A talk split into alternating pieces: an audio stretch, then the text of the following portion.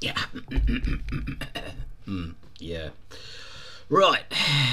So, markets. Mm, Bitcoin's up 1.8 at 17160. Ethereum's up 1.8 at 1288. BNB's up 1 at 301. Uh, GMX is had a good night, uh, 14.7 up, and Ethereum proof of work is on 8.7 up. Losers, not really um, anything to mention. BNX is down 6%, everything else is hovering around that 2% down. Um, HT 2.5%, that's about your lot on that front. Uh, what do we expect to see from the markets? Well, much more of the same, really. Um, it will retest those uh, support levels again. Um, if we breach it, possibly see a sunnier side, but it's more likely to bounce back down and then try to build up again. Uh, right, news wise. I guess the big news of the last 24 hours is uh, Sam's New York Times interview. Um, I don't know how many of you bothered to listen to that outright, but I went through it all. Essentially, uh,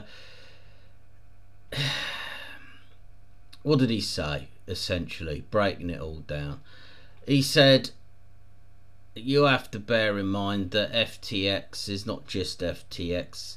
There's FTX Euro, FTX Singapore, FTX Japan, FTX States, FTX Global, FTX Australia." and so on and so forth. And every one of those has got a board of directors, blah blah blah. Um, the long and short of it was, he said he fucked up. He took his eyes off the ball, um, and the money wasn't there like you thought it was. He still believes that uh, FTX America is solvent. He believes, like all of the other ones, were solvent. FTX Japan, he said, was definitely solvent. He can't see any reason that those people have not been paid the money they're owed. Uh, uh, he did say that, you know, they waste so much time on stupid regulation and trying to get this and that through and the fundamentals of reporting this, that, and the other that they took their eyes off the most important practice, which is, uh, you know, what was owed to them and how much they owed, essentially. Um, he denies obviously doing anything on purpose and just says it was a small clerical oversight, essentially speaking. It's all part of the fun, though, I guess, isn't it? You know, and as we go down this whole, uh, you know, regulation bullshit, the uh, Euro Central Bank has released a full report which basically flat out lied and misled people reading it from the offset.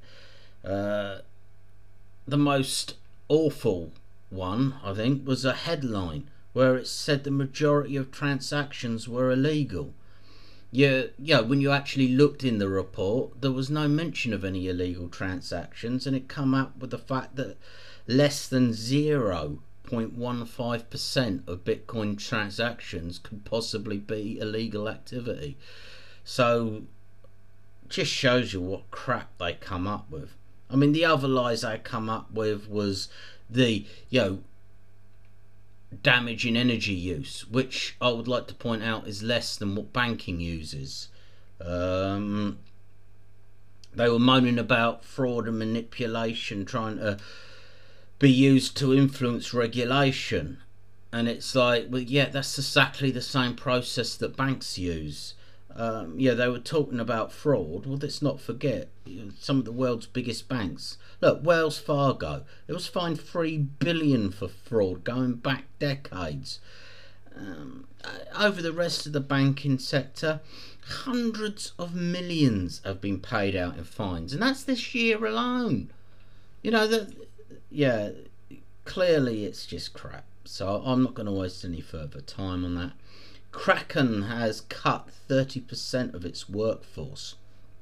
Uh, these are major cuts uh, going on there. Um, like anything it's crypto winter, things have to tighten up, I guess.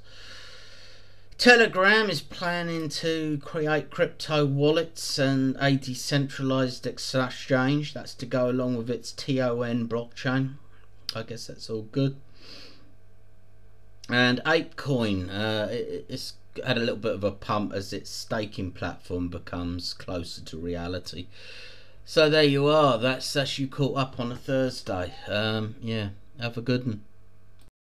All things crypto by a duck life. See you next time.